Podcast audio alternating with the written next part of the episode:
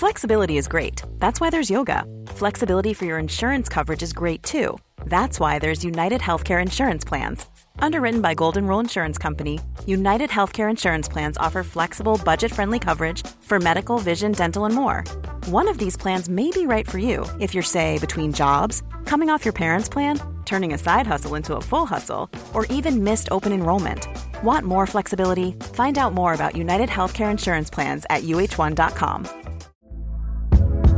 Hey there, it's Michele Norris. I'm host of a podcast called Your Mama's Kitchen. When I travel, I'm usually looking for a way to find a taste of home when I'm not at home. And one of the things I love to do when I am at home is entertain. And Airbnb allows me to do that. When I was in California recently, I rented a house that had a great kitchen. And when we were sitting around the table, we we're all thinking, we're in someone else's house. Someone could be in all of our homes as well. If you have a home, but you're not always at home, you have an Airbnb.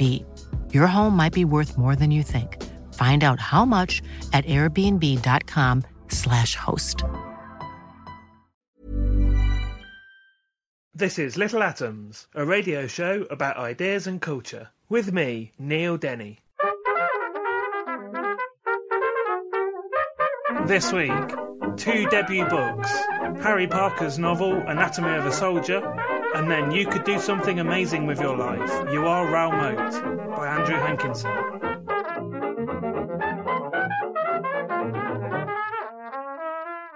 Harry Parker grew up in Wiltshire. He was educated at Falmouth College of Art and University College London. He joined the British Army when he was 23 and served in Iraq in 2007 and Afghanistan in 2009 as a captain. He's now a writer and artist and lives in London. And Harry's first novel is Anatomy of a Soldier, which we're going to be talking about today.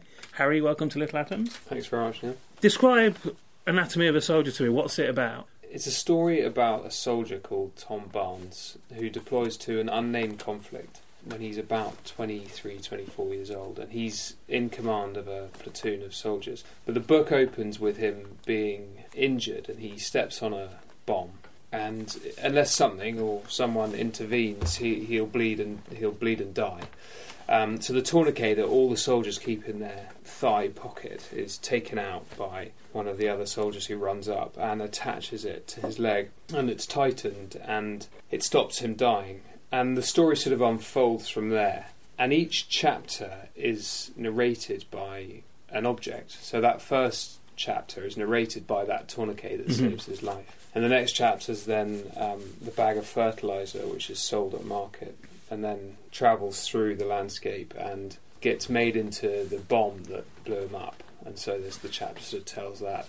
And the story goes on like that with um, different objects describing different things. For instance, Tom's mother's handbag describes the moment when he comes into hospital for the first time and she sees him, or the bone saw that is used to amputate Tom's second leg.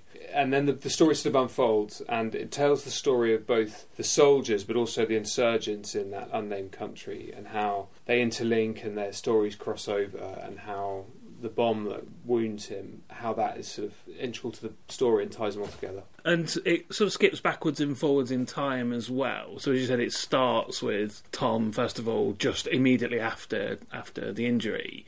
Um, then goes backwards and forwards throughout his rehabilitation. Also goes backwards and forwards the lives of, of the two boys, and that sort of means I guess each chapter, apart from I think obviously like there's there's a few like the last chapter very much sort of a cathartic finish to it, but uh, really you could just shuffle it around and read them in any order.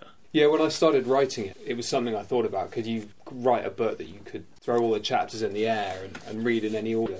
I suppose it was because the central theme is about this explosion and, and recovery and warfare, and I wanted to sort of have a way of disorientating the reader because that's the experience of conflict that I had. But also it's the experience of recovering in hospital. You know, you're high on all sorts of drugs and you're you're trying to get better, but you don't quite know when you'll next be safe or where you are, you know, whether mentally or physically. So that that was why I did that really, yeah. And that could be the same about the, the sort of central device of, of narrating it from the perspective of, of an object. I mean, sometimes it's quite clear what that object is, and you'll say. Sometimes you're reading a third of the chapter trying to guess what the next one is going to be. So let's talk about that device. Where did that come from? So I was injured in, in Afghanistan, and, and afterwards I, I've always painted and, and drawn, but afterwards I I started to write more and more, and I just hated writing about my own story. Really, mm-hmm. there was I found it, I was quite squeamish about it in a way, you know, to saying I was in the Helmand Valley or whatever. And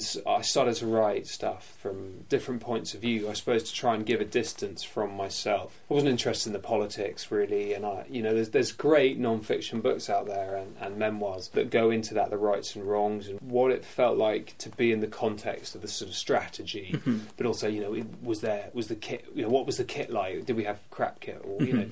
And so I wanted to step around that, and that's why you know I started. You know, I've tried to write something from the point of view of animals, which was really knickers. And so I suppose it was a logical conclusion. And I went on a short Arvon writing course, which was a week long thing. And I was talking to one of the tutors, and, and we were talking about, you know, and I sort of said, well, could you do it from an animate point of view? And he said, well, just give it a go, see what happens.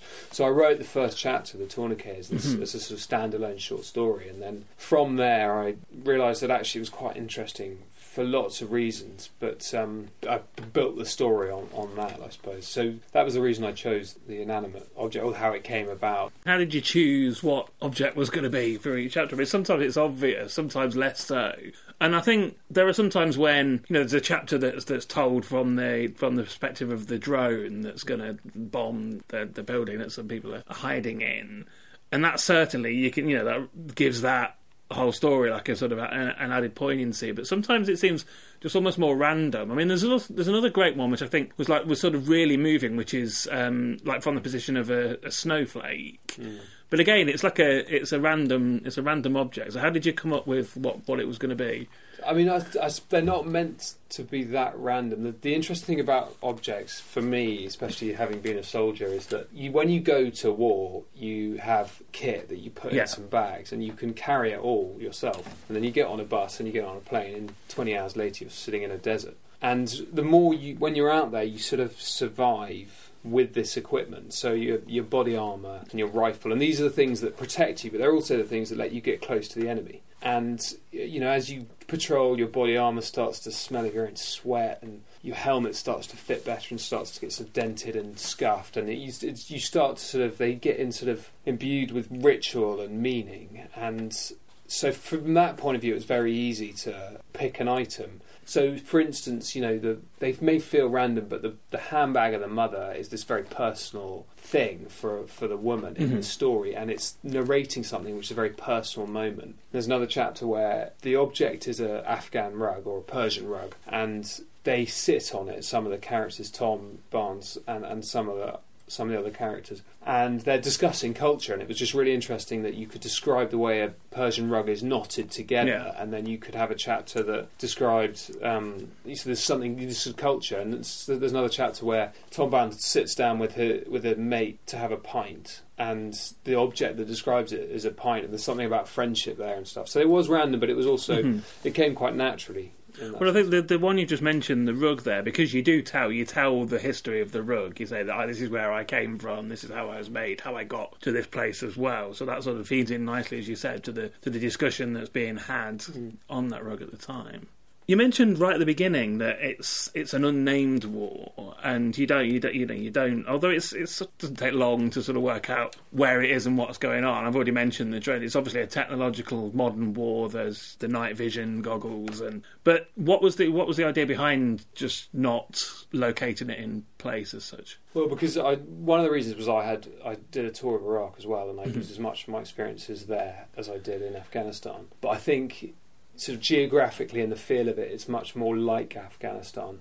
The real reason was because it goes back to sort of sidestepping the politics. It was something to do with the objects not sort of knowing where they were as well. They they can't know that in a sense, mm-hmm. but the characters could obviously speak. You know, could talk about their location. I just wanted to give some space around the story so that it could stand alone for the reader and for me as a writer actually and i think that was a way of doing it for me. It was one of the rules i set myself very early was like, i cannot say afghanistan i cannot say taliban in order to make it much more just about my views on conflict and those mm-hmm. sorts of things. Yeah let's go on to the characters. So tell us about tom. Who's who's tom? He's a platoon commander sort of mid-20s captain and he yeah, he's he's just a he's just a pretty standard soldier who's not particularly brave, but is not a coward. I'd I'd say he's quite thoughtful mm-hmm. actually in terms of where he is and what he's doing, and he's he you know there's this thing where so you know the people say that soldiers never think it's going to happen to them. You know they never think they're the ones that's going to be injured, and Tom has a slightly more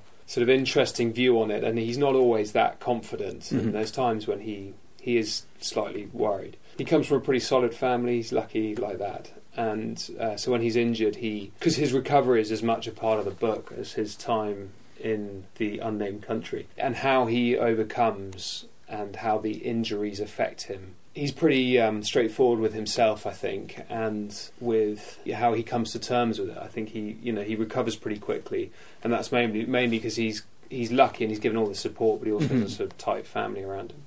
Let's talk about the two boys. So Latif and Faridun. So they're two they're two friends, and one of the objects, which is a bicycle, is tells the story of their sort of friendship as they as they grow up. So they're sort of flying kites and getting to know each other, and then as, it's quite hard to describe quickly because the the book moves around in time and space. But essentially, as the foreign soldiers come into their country, they they basically get estranged from each other because they have different, slightly different motivations. They come Mhm. from different families. Faridun's father, who's another ca- sort of central character in the book, who's one of the sort of elders of, of the village that it's set around, keeps Faridun within what would be described as a more sort of constant political framework. But Latif joins the sort of foreign fighters who have come hmm. to the come to the country.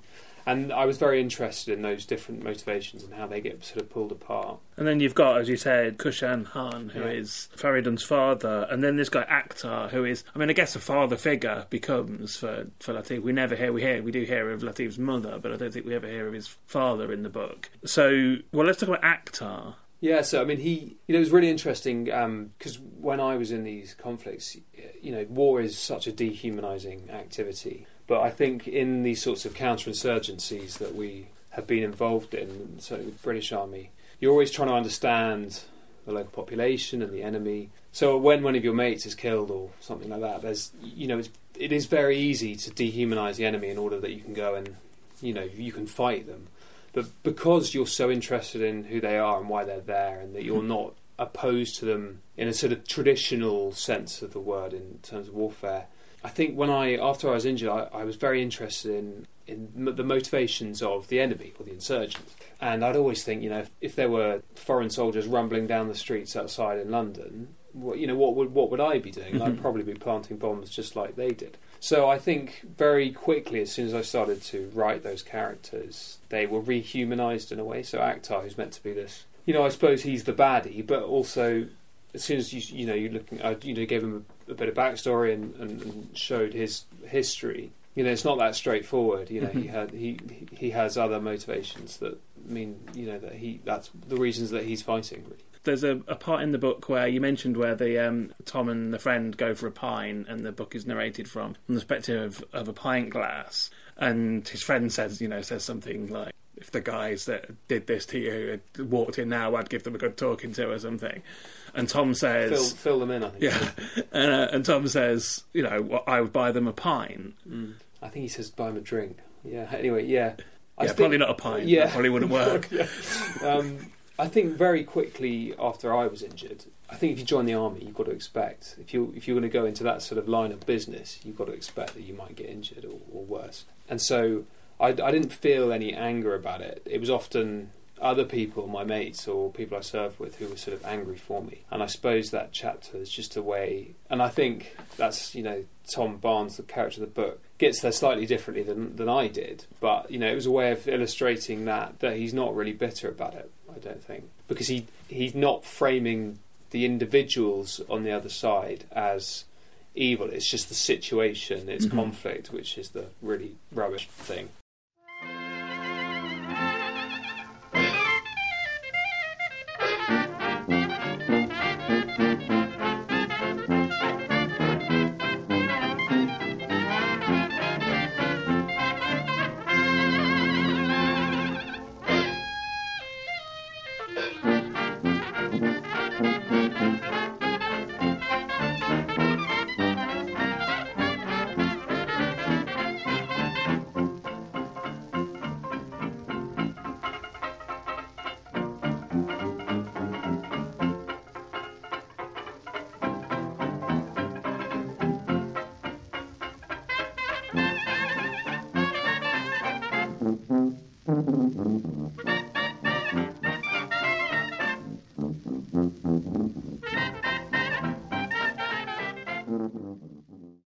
You're listening to Little Atoms. I'm Neil Denny. Today I'm talking to Harry Parker and we're talking about his novel Anatomy of a Soldier.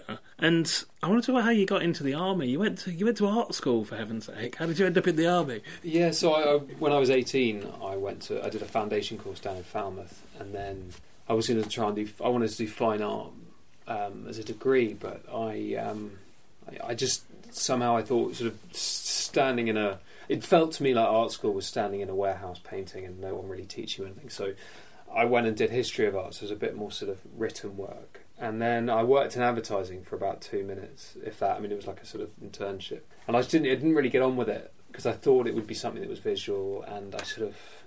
I mean, like, this is wrong. It's not like that. But at the time, slightly naive, I thought it was sort of almost like it was sort of lying to people. Mhm. um, and and my I've got a, quite a military family. When I left the army a few years ago, it was the first time there was not a member of my family in the military for over hundred years. So there's you know there's this long tradition, Mhm. but I never really you know it was always an option, but I hadn't sort of said right, I'm definitely going to do it. And then you know the money's not bad, and uh, you know I, the idea of being an officer or something really appealed, I think, and. A bit of it was about excitement, but but most of it was about sort of a job that I thought would be really worthwhile. Sort of learning how to lead British soldiers. Mhm. So let's talk about the early years because you joined at 23. So joined at 23, and I was sorry joined at 22 in Iraq at 23. Oh, okay. Uh, I did a seven month tour there in 2007, and then I was in Afghanistan in 2009, and then I had a, a period of rehabilitation before leaving the army. I suppose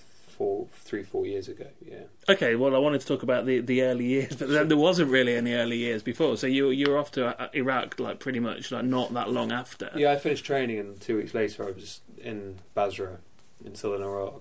And is that as a captain?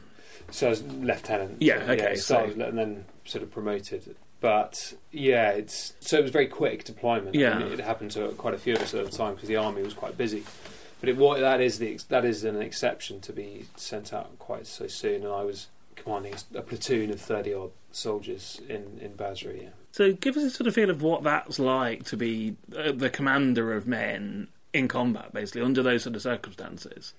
It's such a hard thing to describe. I, I mean, the, the thing about the training, the officer training in the British Army is it's quite, it's like it's over a year, so you're not thrown into it, and that is probably the longest leadership training out there. I should think it really sets, you know, you, you really do get a training in order to be able to lead. You get to Iraq, and there's these thirty hardened warriors, and you look at them, and they look at you and think, God, who have we, who have we, you know, who have we got now? And so those first few weeks um, are very interesting, and, and you know you're you're the new one, you know you're, Mhm. you're the newbie, and they they've been around. Some of them are sort of ten years older than you and been around the block a few times. But pretty quickly you find your your place, and you learn a lot off them very quickly. But it, it's really interesting. I think they want you to. Your the team is formed in a certain way, and you Yeah. are the one. You're the buck stops with you as a young officer, and you do have to make the decisions. But often you're, you know, you're asking advice and things from them, and if you're lucky, you get a good platoon who can. The sort of team gels and it works quite well. And what's it like when you're first there in the country? You know, how do you adjust? Well, I suppose the heat, the heat hits you being you know where um, that that sort of just unbelievable heat, especially in Basra where there's a lot of waterways, so it can be very um, humid, and you know some days it was up to 55 degrees. But after a couple of months, you do you do realise you're drinking you're drinking less water. And you, you do acclimatise. The other thing is you're in these armoured vehicles we were in, in Iraq, and you're wearing all this equipment. So it's just sort of you all that stuff in, in the heat. The other thing about it is I think Basra is sort of two million people population, and we were sort of six hundred in this in Basra Palace, which was a large complex by the river, which Saddam Hussein had built as his sort of summer house. And summer house is not the right word. Yeah. These buildings were huge, um, and I think each one was for a different one of his sons. I mean, I don't think he ever used it, but there's, there's this massive area, and it had been looted, and you know it was mortared every day. Um, but you, you would get in your armoured vehicles with your 30 guys and you'd go out into the city of, of 2 million people and try not to bash too many cars and stuff in your armoured vehicles and rumble around rumble around the city. And that was that's quite a weird experience because you can feel very isolated and it can feel very sort of lethal in a way because you know on any road corner there could be a bomb dug in or you're trying to trust the population and Mhm. ask them questions and get information and sort of reassure them but at the same time there's a high chance they don't really want you here and they're going to go around the corner and tell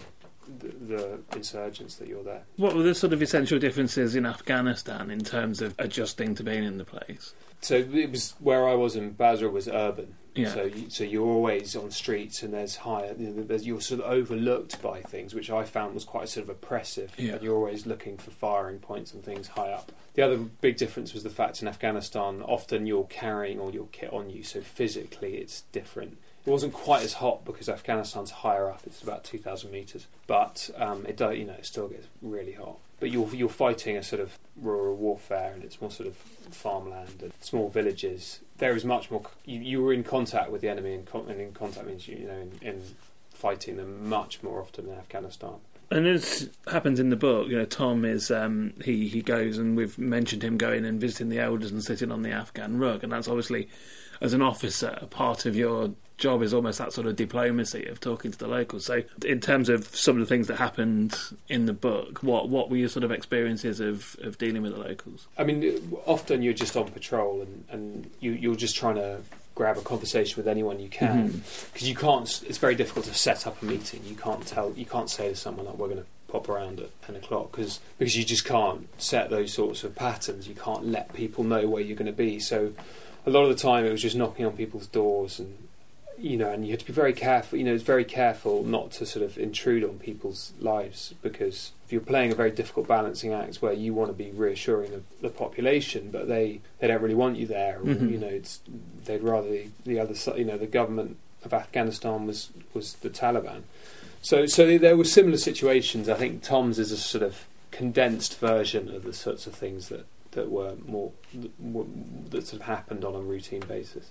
Being under fire, as you said, in Afghanistan, you're much more in contact with the enemy. I mean, more again from the perspective of, of knowing that you're also in charge of a platoon of people, you're ultimately responsible for the lives of other people as well as your own. What's it feel like? Um, what's it like? It's really frightening at the, at the first. I mean, it's very frightening at the start, but you kick in very quickly. And actually, the older and wiser you get, the less frightening it is, and the more training you've had, the less frightening it is because you've spent years on Salisbury Plain or in the Brecon Beacons when it's cold and wet, firing blanks.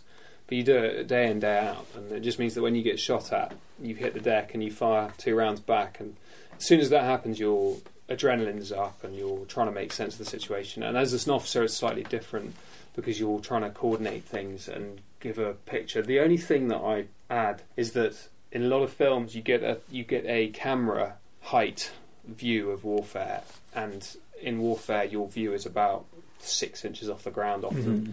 So it's the disorientation is is probably more than one would expect, and knowing where the enemy is. I mean, you know, I did, I was when, my personal experience was I didn't end. I wasn't in Afghanistan for that long really before I was injured. But in both of the conflicts I was at, where and who the enemy are or which bush to fire at, you know, it's very disorientating. And in my experiences, and other people had very different experiences, but my personal experience is that I, you know, I was never confronted with a well, only, a few times, but never confronted with an enemy who was sort of right there and I could see him, see Yeah. his eyes. It's often much more confusing than that. And you spend half your time working out where the enemy is and making sure you're not shooting your own side than you do in some sort of something that looks like a, a war film. What could you actually remember now of the moment when you were injured? So, uh, in terms of how autobiographical the book is, Mhm. I, I placed mo- what happened to me on Tom for lots of reasons, but he has very similar injuries to me, and, and actually the, the sort of autobiographical bits are, are those bits where he's where he's blown up because I really sort of mined my own experiences, and you know I can remember those. You know, it felt like a long time to me, but those minutes of being blown up and, and what it was like, and you know, you know, it's all in the in those bits of, Mhm. of really sort of I tried to pull them out of myself because they felt quite powerful for the book. From the distance of being, you know, way into the future, sitting down to write that book and sort of having to remember the sort of immediacy of it. Can you, you remember like that moment? Yeah, I can. I, I mean, I can, and you're right. It's really interesting that distance from it and the sort of creative distance from when it actually happens, which is probably four years or five years. And it's not something that I always thought about, but it's definitely a memory that I don't. It's not something I forget. And obviously, when you turn those sorts of experiences into words, it changes. And, and so, I suppose, in a way, my own experience is now very mixed up with my Mhm. experience of writing the book. And then what happened in the immediate aftermath? So let's talk about basically how you, how your life was saved, I guess. Yeah, so um, the soldiers that I was with, I wasn't actually a platoon commander. I was doing a slightly different job, but anyway, the company group that I was with, they run up and they take the tourniquet or more, and they, they do. I mean, I you know I, I shut my eyes pretty tight and, and just gritted my teeth. So, in terms of what sort of medical things they did, I'm you know I'm not I'm not, I don't know. All mm-hmm. I know is I was in a hell of a lot of pain, and they basically got me onto a vehicle that took me to a helicopter, and the helicopter got me got me back to a place called Bastion, which is the sort of front line base and where all the amazing medical kit and equipment and doctors were, and they, you know, that's where, you know, I, that, at that moment I was out, and they were, you know, they were sedating me and, and doing surgery and, and, trying to keep me better. And yeah, we should emphasise that that there is there, you know, that you were able to have surgery there, yeah. pretty much. You're obviously not in the field, but back at base. Yeah, I mean. I, you know, I don't know how true this is, but if I, if if if I sustained, or if Tom sustained the same injuries walking down the road in London, he'd probably less likely to survive. You mm-hmm. know, he wouldn't get to the sort of medical attention as quickly, and it wouldn't all be in one place. I mean, I think at the time Bastion was the best trauma centre in the world, basically, and the expertise that's come out of there has, you know, has sort of benefited everyone. I think it's sort of gone across the NHS. And then you come back to the UK. What happens then? So, what's the next part of that process? So a bit of time in uh, in the intensive care unit and that sort of thing, and then they had to do a lot of so these blast injuries, a lot of dirt and stuff gets yeah. blown into the casualties, and they have to do a lot of what they call debriding, which is sort of taking away the sort of dying tissue and, and all the um, all the sort of muck that gets blown inside you, so it's a bit unpleasant. But that takes a bit of time, and it's really to make sure that the wounds are clean enough in order to heal, and there's no.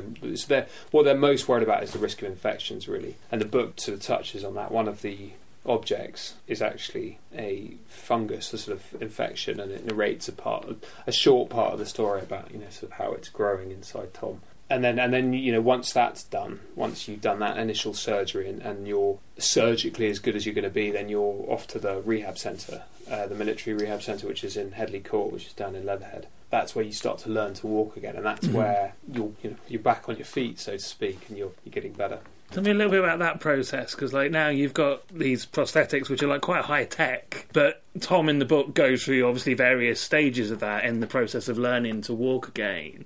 Yeah, I mean, it's just, I mean, it's different for every soldier because everyone's amputee.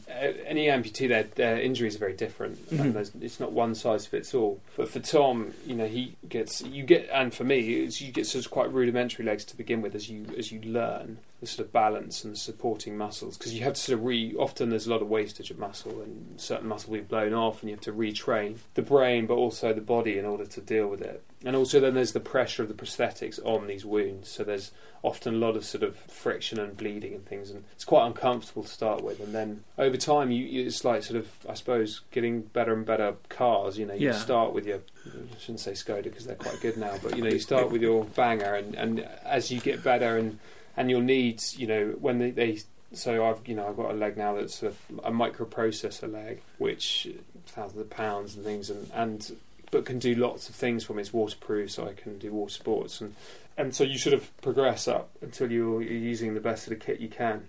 There's a conversation that Tom has with his mum in the book where he, he says something along the lines of, you know, I wouldn't have it any other way if I could go back. Is that your own experience? Yeah, I mean, I think Tom gets there probably a bit quicker than I did, but they, I, I never felt angry about it, and it was pretty quickly that I felt that obviously, you know, it's, it's, a stupid thing to say, really, but for me, it had become part of who I was very yeah. quickly.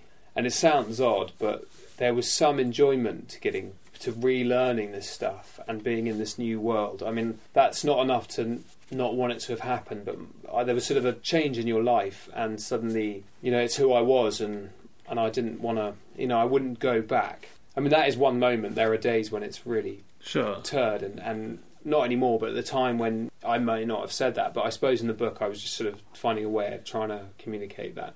Let's focus a bit more back on the book again, and let's talk about just why you decided to write it. I guess. Well, I mean, I, I was really enjoying writing. Really, I never wanted to write just about me. I just and, and I, without finding a creative way of doing it and saying something different and just telling a good story, I don't think I ever would have done it. So it was just, you know, I was enjoying writing. Really, it was something to do. And you were writing before. Yeah, yeah, short. I mean, mainly short stories. Just getting getting used to it. Um, it was only after I was injured that I started writing. Really. But why do it as a novel? Well, I mean, as we, as I said at the beginning, it was really important to sort of sidestep the, the politics, and um, I wasn't interested in any of any of that sort of memoir stuff. It felt sort of it just sort of jarred with me every time I tried to write it, and I, you know, having been someone who's done visual art, drawing and painting, you know, I, I wanted to try and continue to make art if, without being too. I, I don't know. I, you know, I really I really felt about it like that, and I had no interest in writing non-fiction. But then, of course, it's it's there are huge elements of it that are autobiographical, of course. So I suppose it's like you're sort of having your cake and eating it, doing it as a novel, I guess. Yeah, I mean, you could look at it like that, but I suppose um, for me, I felt I could say more as a novel, and I could also.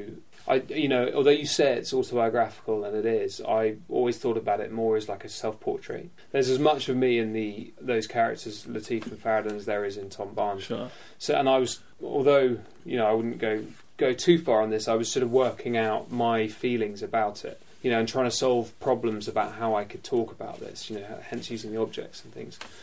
And I just thought I could say a lot more and a lot more eloquently by doing it as art rather than something else. And that's why I did it like this, you know. And, and I think I think there's a there's a power in letting the reader decide some of those things rather than just sort of spoon feeding it to them in sort of factual things.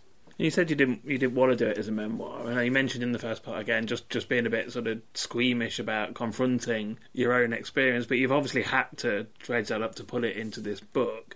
Now it's done. How do you feel about that? I mean, how how did the process of writing? Yeah, I suppose not squeamish in the terms of I was squeamish with the content of sort of. Well, just that you didn't want to, you know. I didn't you, want to you put want myself first, if that makes sense. and anyone who's written a book, it's a very odd feeling the moment where you press print for the last time or for the first time after you've written it and it's suddenly there as a thing of its own or the first time you give it to somebody else to read. It feels like you know we're talking about it now but it feels like a long time ago that I wrote it and I you know I'm sort of trying to work on other things now. So there's that distance already from the time of writing and that I that's quite that's quite a strange thing. And Mhm. as soon as people start to read it they you know I had my time with it when it was just mine and now everyone has their own you know has their own take on it Who do you want to read it? I guess that's a weird question. Obviously, you want everybody to read it, but I mean, Yeah. more specifically, who who who do you hope reads it? when I wrote it, or when I started to write it, I just wanted to write a, the type of book that I would I would want to read myself Mhm. that I had, I had never read before. Sorry, so that was the sort of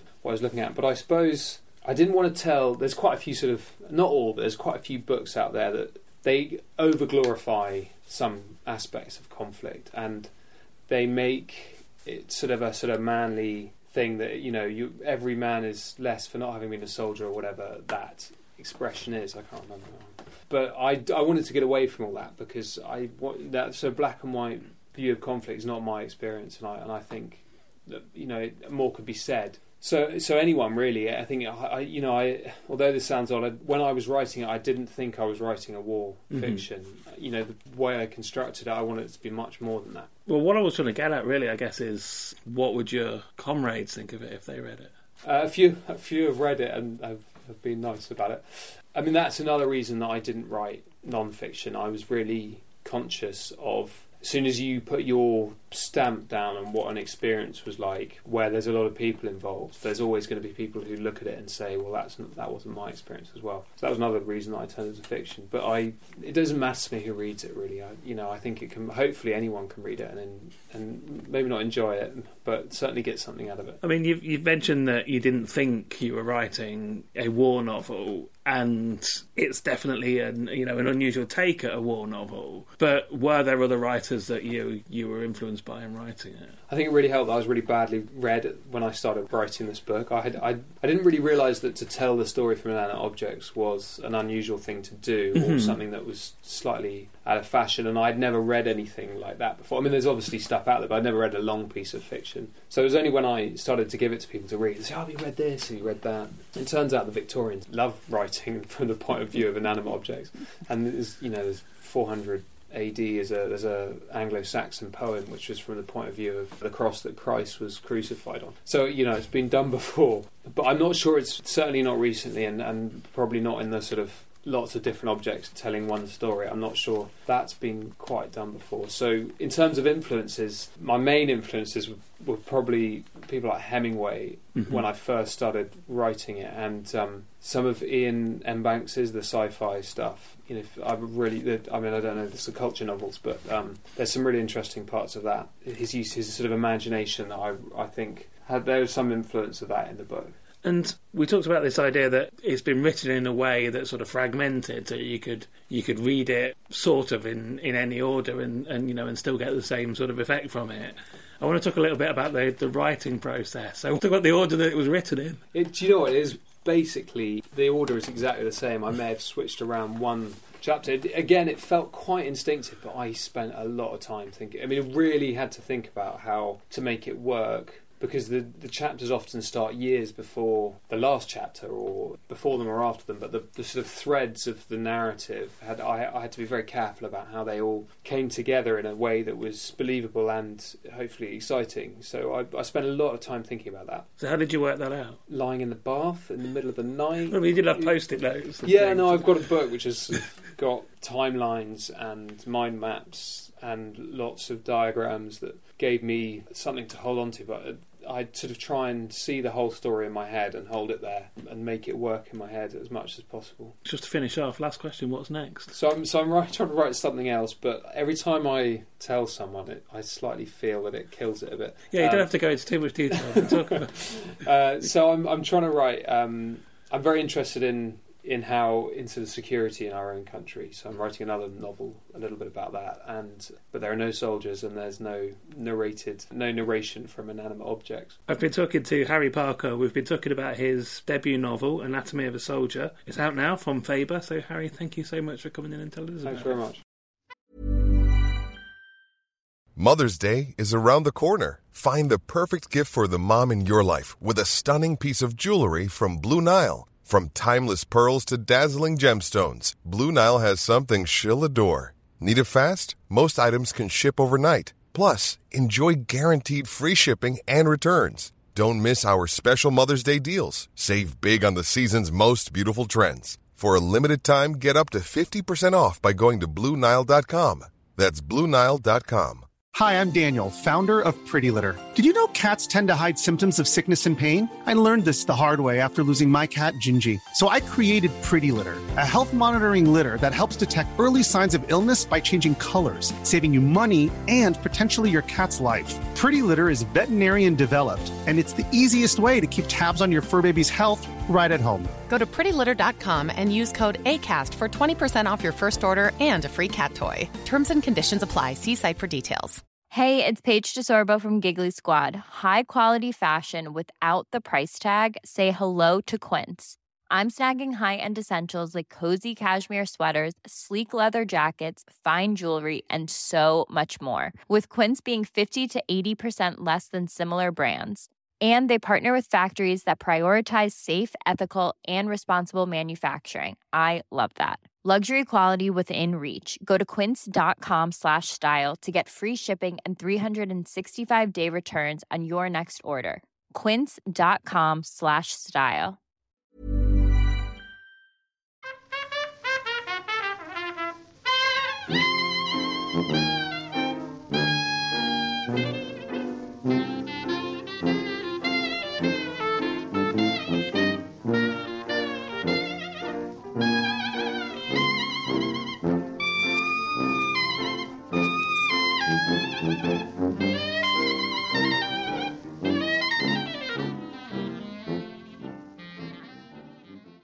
I'm Emma Jane Unsworth. You're listening to Resonance FM, and this is Little Atoms, a radio show about ideas and culture.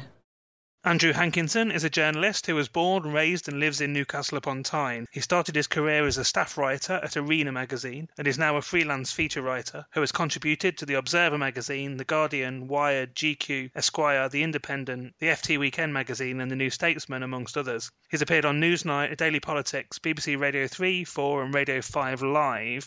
And we're going to be talking about Andrew's first book, which is You Could Do Something Amazing with Your Life. You Are Raoul Moat. Andrew, welcome to Little Atoms. Uh, nice to meet you, Neil. Recap for us who Raoul was. Yeah, Well, it was back in 2010. He was a, a man in his 30s from Newcastle. He went to prison for, he was sentenced to four months for hitting a child, for assault on a child. And when he came out of prison, he shot his ex girlfriend, shot her new boyfriend, disappeared into the woods of Northumberland, a place called Rothbury. The next night, he shot a police officer called PC David Rathband, and then he hid in the woods for the rest of the week. And he was finally surrounded by armed police and shot himself. And what is it about his story that made you want to write this book? I wanted to write a particular kind of book, and I was waiting for a story to come along that I thought would support that kind of book. And this is a story that happened to come along that I could also get access to. So um, it could have been many stories, really. But then, um, you, you, know, he, he, really captured the attention while he was doing what he was doing. People were interested in it. It was a big tabloid story. And I thought, as always, as news moves on, there's something for feature writers like me to sort of have a scrabble around and see what else was in that story that people might have missed. Well, I understand that it also started off as being it was going to have like a wider focus and was going to be about Moat, but in the context of the Northeast. And then obviously the focus narrowed. So tell me what you sort of first of all envisioned it would be, and then let's talk about why it ended up narrowing down. Well, a lot of the books I like are, are about a place as well as about a story. I'm from the Northeast. I was living in London at the time, and I just, there was a couple of pieces that were written about the North at this point and what people are up to in the North. Derrick Bird had just been on his shooting spree as well. And I thought, oh, is this something to do with the North, the Northeast, Northern men? And then when I started to do the research and started to look into it, I thought, actually, this has got nothing to do with the Northeast whatsoever. This is just about a person who could have been anywhere. And it's it's written in the second person. So let's talk about the decision to do that. um, not a lot of people like second person, so I'm not sure if it was a wise decision. But I really love the new journalism of, of uh, the 60s and 70s. A lot of American writing, um, some great British writers have done it as well. I liked Bright Lights Big City. I thought that was a fantastic book. It was fiction, but in second person. And I thought, I wonder if I could apply this to a non-fiction story. So I just decided to go for it. And I'd written a couple of very short pieces for magazines before in second person. And I just think it's a really intimate. If you can get it right, I think it's a really intimate way of writing, much more intimate than first person or third person. And if I've got all this material, which is things that Raoul Moat has recorded or things that Raoul Moat has written, I thought, what's the best way to bring the reader as close as possible to that when Raoul Moat's someone who people don't feel very close to and don't sympathise or empathise with? How can I make them as close as possible to him? And I thought a second person was a good way of doing that. And of course, this means that we're only seeing events from Raoul Moat's perspective. So there are events that happen in this case that, if people do remember it, will remember, you know, Gazza turning up with a fishing rod and some KFC or something, and that's not in the book because Raoul Moat would not have been aware of it. So that focus on Moat himself and his own thoughts and his own writing, it's you know as we know what he goes on to do, it's it's quite a claustrophobic place to be. We feel what he's thinking, we feel his self-loathing, but it's also impossible in the second person mode not to sympathise with him, isn't it? Yeah, that's what people seem to say, and I mean, it's it's hard because I, I don't want to create a sympathy that shouldn't be there. But yeah, I think you're so inside of his head with second person. I think it's hard not to start to see things from his point of view at certain points in the story, which has annoyed some people, I think. Yeah. And it also means that there are other perspectives that we don't get to hear inevitably. And of course, that means we don't get to hear his victims or the family of his victims. Yeah, I mean, there's lots of stuff that's not in there because of the way I've written it. It's, it, you know, I set myself the challenge of doing it in second person in this constrained way of keeping it all within things that Raoul Moat saw or or did and knew about once I'd gone in that direction, I thought it was important to stick with that and kind of not bottle out of it at any point. That whole Gazza thing, that's the thing that people really remember about this. And that's the thing that everyone asked me about. And, you know, throughout the whole process of saying, oh, I'm writing a book about Raoul Moat, everyone said, oh, Gazza, yeah, is that in there? And I've had to say, no, Gazza's not in there. But I'm quite proud of the fact that he's not in there because I, I think that was a bit of a comical sideline. And that's kind of Gazza's you know, Gazza's got this tragic story of his own, it appears as an outsider. And that's his story. That was nothing to do with Raoul Moat, So I didn't want that to be in there. And I'm happy with that.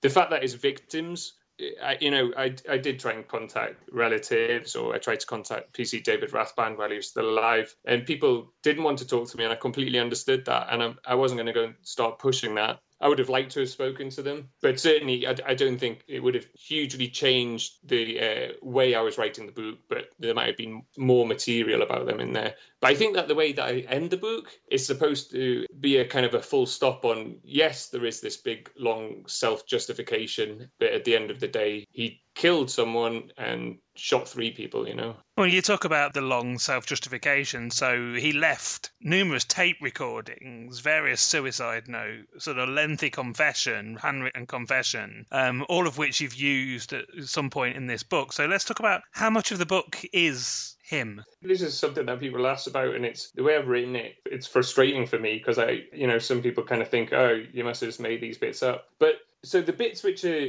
his thoughts, sort of thing, well, that's all taken from those documents, and I've just, you know, edited what he said, reordered it, and, and um, sort of strung it back together. So things like, you know, he's telling a joke. Well, that's a joke that he had on a recording where he's got this big long rant about Jeremy Kyle or lie detectors and stuff. That's taken from things that he wrote before he died or he recorded before he died. So the stuff that's in his head, that's his thoughts, that's all taken from material that he left behind. Um, and then there's some bits which are from interviews which are sort of threaded in as well and then you, you know the bits like oh you drive this way and you you get out the car at this point. Well that's taken from further evidence such as notes i took at the trial of his accomplices or his inquest and things like that. And so what were some of the challenges of actually translating that work into a narrative? It's I, I, had an absolutely enormous amount of documents, an enormous amount of audio, and I knew how I wanted to do it, which was to pluck out the interesting bits, the bits that I found interesting, and then splice them back together in a way that would be an interesting story for a reader. So I knew how that I wanted to do that. The challenge was then reading through all these documents and taking bits out and putting them into his head at a place which I thought was a reasonable place to put it. So that was a challenge. And then also listening to hours and hours and hours of audio because he recorded audio in the couple of years before he died so listening to all that audio as well was very time consuming making notes on it. And then going back through all these notes that i'd made and the documents that i had and trying to figure out which bits could go with which bits and where they should fit into the book and you know where he might be thinking that and where he might not be thinking that and uh, splicing the bits together which seemed like a reasonable splice rather than something that i certainly wouldn't be thinking. It was a challenge yeah certainly and not just time consuming but also what was that experience of like immersing yourself in his psyche for all of that time like for you? I, I, think i certainly got to know him very well. And people who who were friends with him or related to him they might disagree and think that i didn't get close but i think i did. And um, it was really unpleasant listening to tapes of him knowing what he went on to do. It's not nice. Um, you're also kind of listening to tapes. It, it doesn't you know there's something a bit unsettling about it. But the impact is just writing about a murderer, you know, um, and knowing that there are victims out there and knowing that there are people out there who know him and, and that had a much greater impact on me than having to listen to him or read the documents or anything. It was just the fact that you're writing a book about this subject, which is, you know, in my local area and uh, um, affected a lot of people in the local area.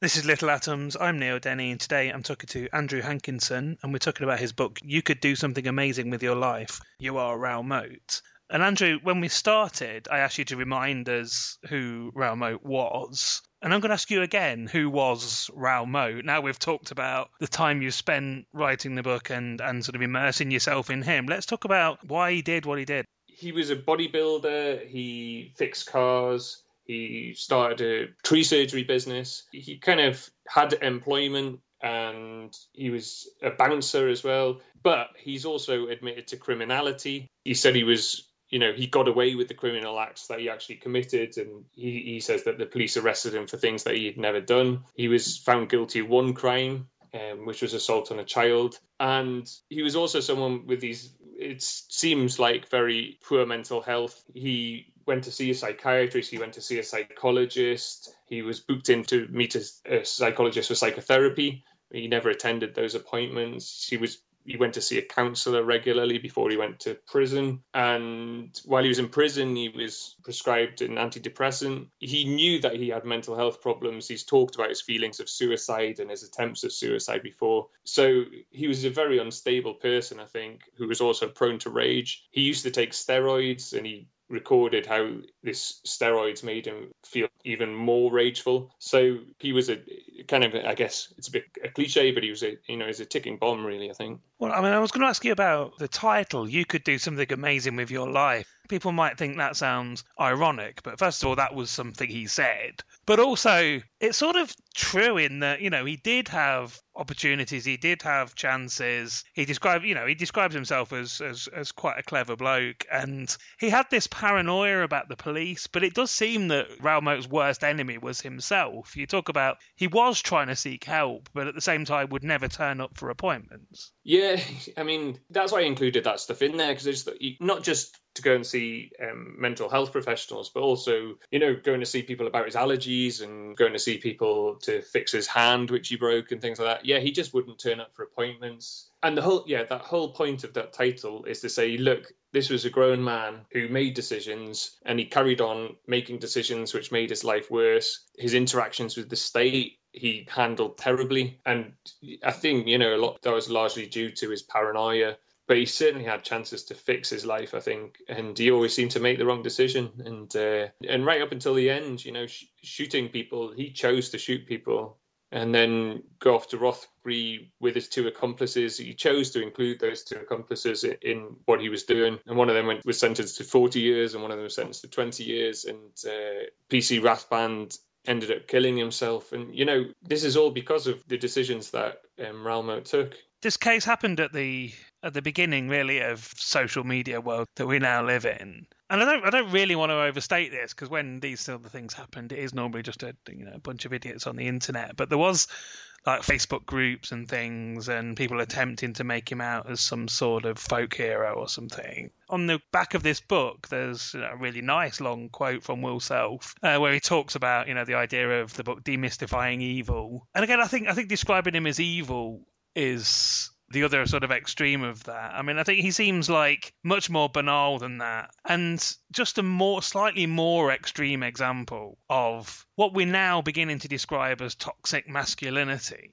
Lots of the ways in which he expresses his sort of frustration are obviously through violence, and that normally ends up as being domestic violence, violence against women, doesn't it? Yeah, I think there, there are things to be sympathetic with Moat for. I've put those in there, but yeah, there is no justification for being violent towards people, for hitting women, for hitting children. There's no justification for shooting Christopher Brown, who didn't have anything to do with Raoul Moat, who was just dating Samantha Stobbart, you know. Um, there's no justification for shooting Samantha Stobbart, who had broken up with Raoul Moat. So you know, there's sympathy there for him for some of the things that have happened in his life, and for his he's clearly not very mentally well. But uh, but you have to take responsibility for your actions at the end of the day, and his actions were frequently wrong. But what I'm sort of trying to suggest is actually in sort of wider society, this is a big problem in that, you know, I think despite what you've just said, I mean, he had a couple of accomplices and, you know, although there's a bit of a pathetic attempt to sort of pass them off as hostages,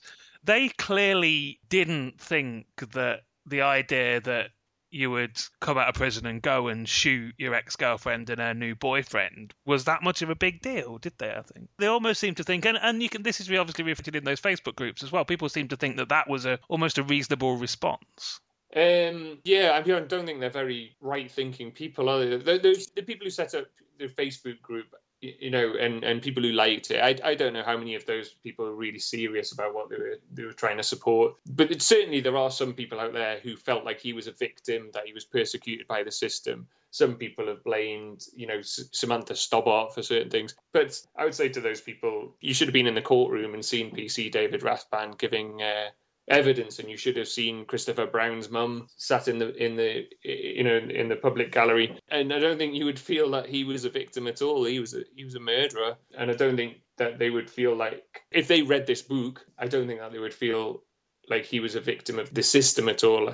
I think they'd see that the system tried to help him in a lot of ways, and I'm sure there were faults along the way, like there are faults with all of us and all of our jobs. But he certainly made his situation far worse. And I want to reiterate again this sort of history of domestic violence as well, because obviously Sam is was the, the ex girlfriend that he shot, but before Sam there was a history of previous girlfriends that attested to his violence. Yeah, I mean he admitted to domestic violence, so and he admitted to being violent to lots of people you know, and ultimately he shot people. So yeah, he was a violent person. I don't know where that violence came from, but uh, ruined other people's lives instead of just ruining his. Yeah. Now, just to finish off, then I sort of wanted to talk about, you know, sort of glibly, how can we prevent more Raoul Moats and stuff. But I mean, do you think again he was, you know, he's not an anomaly. He's not like a one-off guy. I mean, this sort of violence is just simmering under the surface. I think. Yeah, I mean, do you think that there's lots of people around like Raoul Moat? Yeah, I do. Yeah.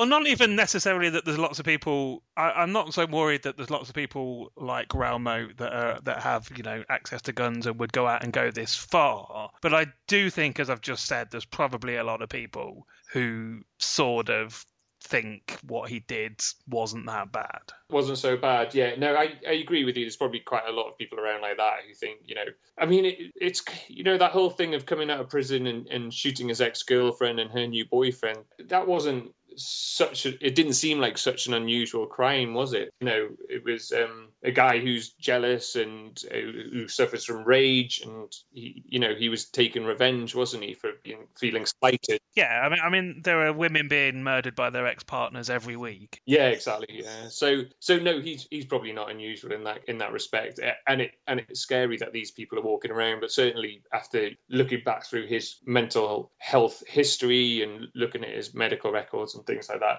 I started to think, oh yeah, there might be people wandering around who are sort of feeling this way and feeling murderous rage. And you're, and you're right, they just don't have access to guns and things. You know, having given up so completely on life that they're willing to follow through with these kind of actions. There probably are lots of people who would sympathise with Raoul Moat, and uh, they're not the kind of people you really want to sit next to on the bus, are they? How has the how have you found the book being received so far? You know, some people have messaged me or emailed me nice things and things, and um, it's been reviewed quite widely. And some of the reviews have been really good, and and uh, a few of them have been not great. And I, I kind of had there's, there's lots of frustrations with writing this book. One of them was that the constrained way in which I wrote it, I knew I couldn't write any nice lines. I had to stick with the way you know I had to stick with material plucked from what he'd left behind and then stick with his vocabulary and his phrasing and stuff. So I knew it was never going to be a nice book. Um, I couldn't put lovely similes in there and stuff. The other frustration, because I didn't want to just footnote it to death, I knew that some people, well, you know, lots of people will read it and not be quite sure what they're reading and so that's been picked up in a lot of the reviews and, and I, I kind of understand that. And that was a decision that i made early on and i just have to accept really. And hopefully as time goes by people will uh, you know start to realize what they are reading and hopefully see the journalism that is in it because there's five years of journalism in it you know. And what's next? Uh, i just want to get away from uh, murders. So um, I'm hoping to write about New York comedy, about um, a club which is kind of famous now, unfortunately for me. Um, but the, the, comedy cellar in New York, I just kind of want to look back at uh, the 1980s and 90s and early 2000s uh, stand-up circuit in New York. So I've been talking to Andrew Hankinson, and we've been discussing his book. You could do something amazing with your life. You are Raoul Moat, which is out now from Scribe. So Andrew, thank you so much for sharing it with us. That's great. Thanks, Neil. You've been listening to Little Atoms, a radio show about ideas and culture. This episode of Little Atoms was produced and presented by Neil Denny and was broadcast on Resonance 104.4 FM. The show is supported by 89 Up and hosted by Positive Internet. You can follow the show on Twitter at Little Atoms. You can find old interviews, new journalism, and more on our relaunched website, littleatoms.com. Thanks for listening.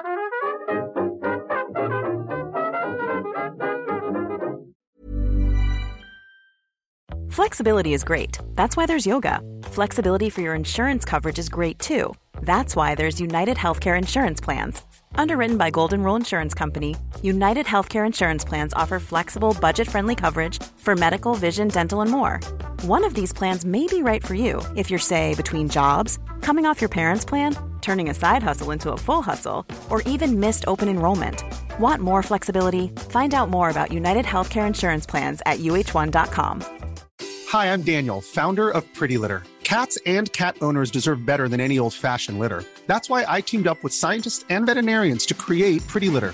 Its innovative crystal formula has superior odor control and weighs up to 80% less than clay litter. Pretty Litter even monitors health by changing colors to help detect early signs of potential illness. It's the world's smartest kitty litter.